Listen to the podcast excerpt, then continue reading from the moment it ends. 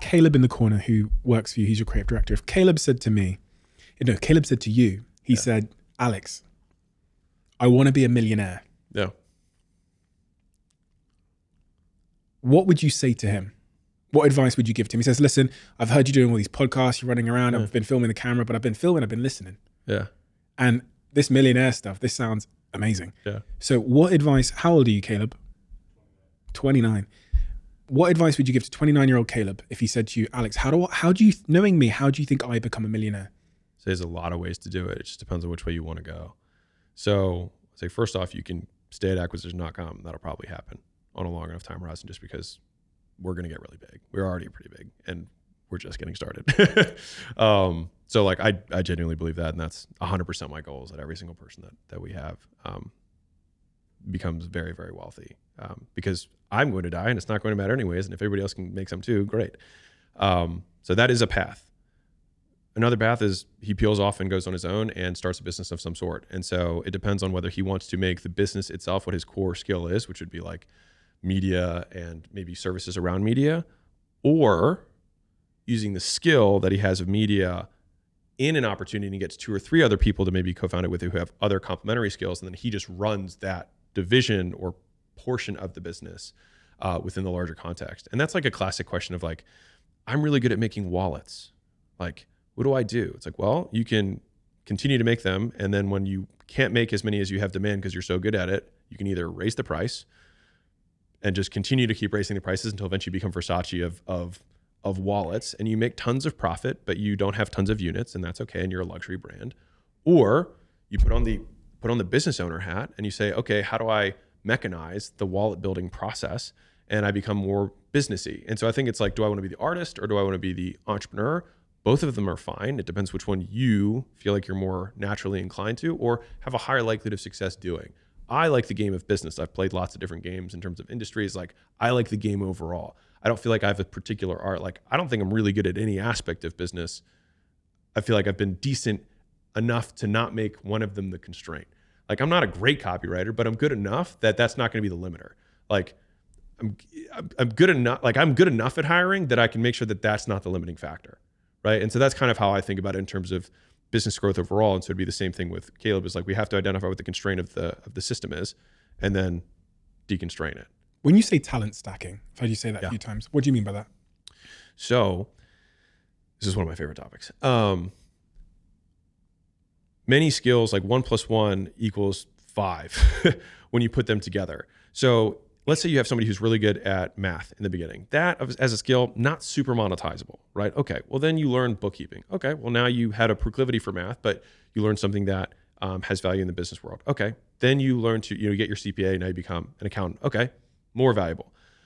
Then you start studying around tax law and insurance, and you're like, oh, significantly more valuable. And then you learn how capital markets work and how debt markets work, right? And you understand how mergers and acquisitions work. And all of a sudden you're a CFO, and then you learn how to sell and promote a little bit. And all of a sudden now you're a rainmaker. And so you still needed to be good at math, but when you stack these other skills on top of it, the original math skill becomes significantly more valuable when you have these skills on top, but each one kind of requires the one before, which is why one of the things I hate about kind of the entrepreneur world a little bit is like, they'll learn something new and then poo-poo the thing before. It's like, I'm not upset at the teacher who taught me arithmetic because I learned algebra. One was necessary for the next. And so as entrepreneurs, a lot of times it takes, I think, the self-awareness to say like, where am I at on my skill stacking adventure, right?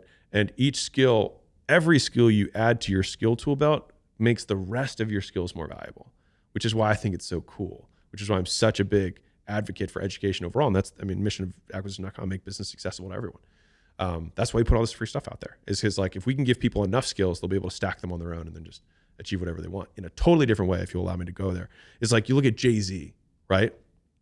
Maybe he was somebody who naturally had rhythm, right? And so then all of a sudden he learned how to rap. Okay. Took his rhythm, put in a rap. Okay. And then he made his first CD. Okay.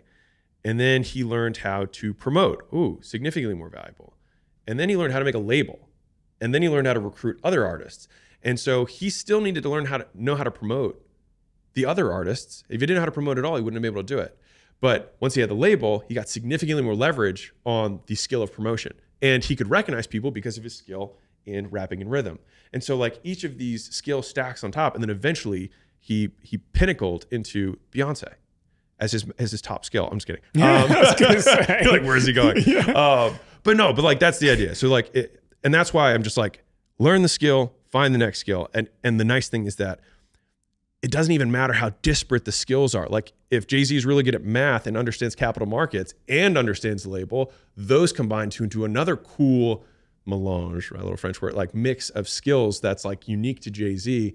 And the longer you play the game, the more skills you get and the more unique your mix of skills is. And that to me is like the coolest part about business and just like education in general. I stumbled across a bit of a similar but maybe adjacent idea in my career where when my company went public on a stock exchange in Europe, I then learned from an investment bank when we were having the meetings with the banks. We went on this roadshow, met 20 different investment banks. We were considering an IPO in another country. They told me that our business would be worth 4 times more if it was just on a different stock market. If you move it to the NASDAQ, the exact same business would be worth 4 times more, which meant that my net worth would be 4x'd just by taking the exact same business and moving it to a different stock exchange. And I thought about that a couple of years later when I was thinking about the skill set that I had acquired over my career, which was this skill set of marketing and social media and entrepreneurship. And I was thinking, you have to not just have the skill, but know what market to apply it to. And what ended up happening, I've never told this story before, but I looked for an industry where my skill set was in least supply but highest demand and return the greatest. And it turned out that industry, in terms of social media marketing and storytelling, I felt was most in demand and would return the greatest value for companies that were about to IPO. Because essentially, when you're going to IPO, if you have a good story, it can swing your valuation by hundreds of millions, or in the case of the first company I worked with, when their IPO listed at 3 billion, billions. Yeah.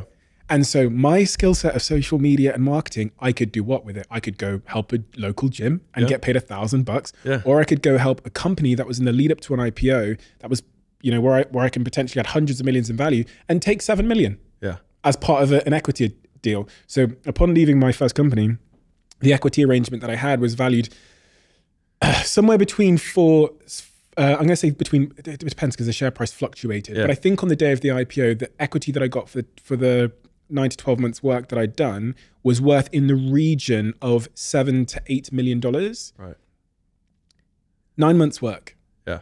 Basically freelance. Yeah. You know, same skill stack, but applied to an industry that would pay me more for the same skills. And so I thought a lot about that. And that's ultimately why we started our company, which is now called Flight Story. We have probably at the time of the airing this, about 100 people. We started the company about a year and a half ago. Oh, crazy. And that's basically that. It's applying the skill set we have to industries where that need it. And we started out in the IPO market, did a little bit of work in this biotech market. And now we've kind of broadened out, but people don't think about that a lot. You're like, my skill set, where is it in highest demand and can pay the most?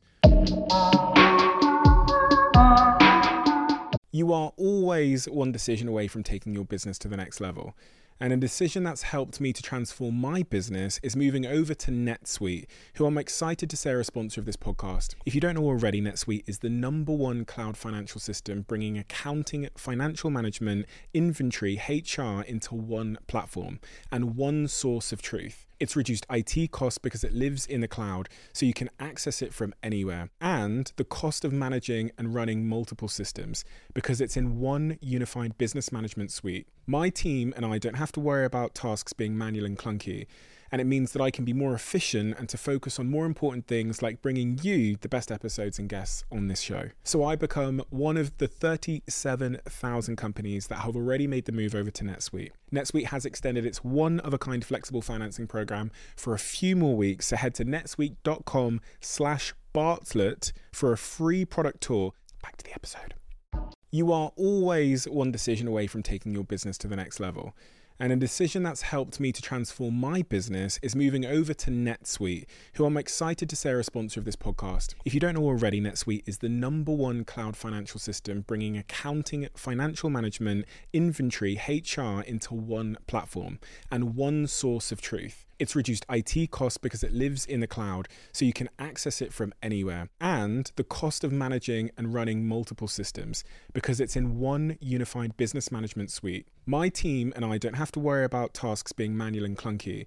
And it means that I can be more efficient and to focus on more important things like bringing you the best episodes and guests on this show. So I become one of the 37,000 companies that have already made the move over to NetSuite. NetSuite has extended its one-of-a-kind flexible financing program for a few more weeks. So head to netsuite.com/Bartlett for a free product tour. Back to the episode.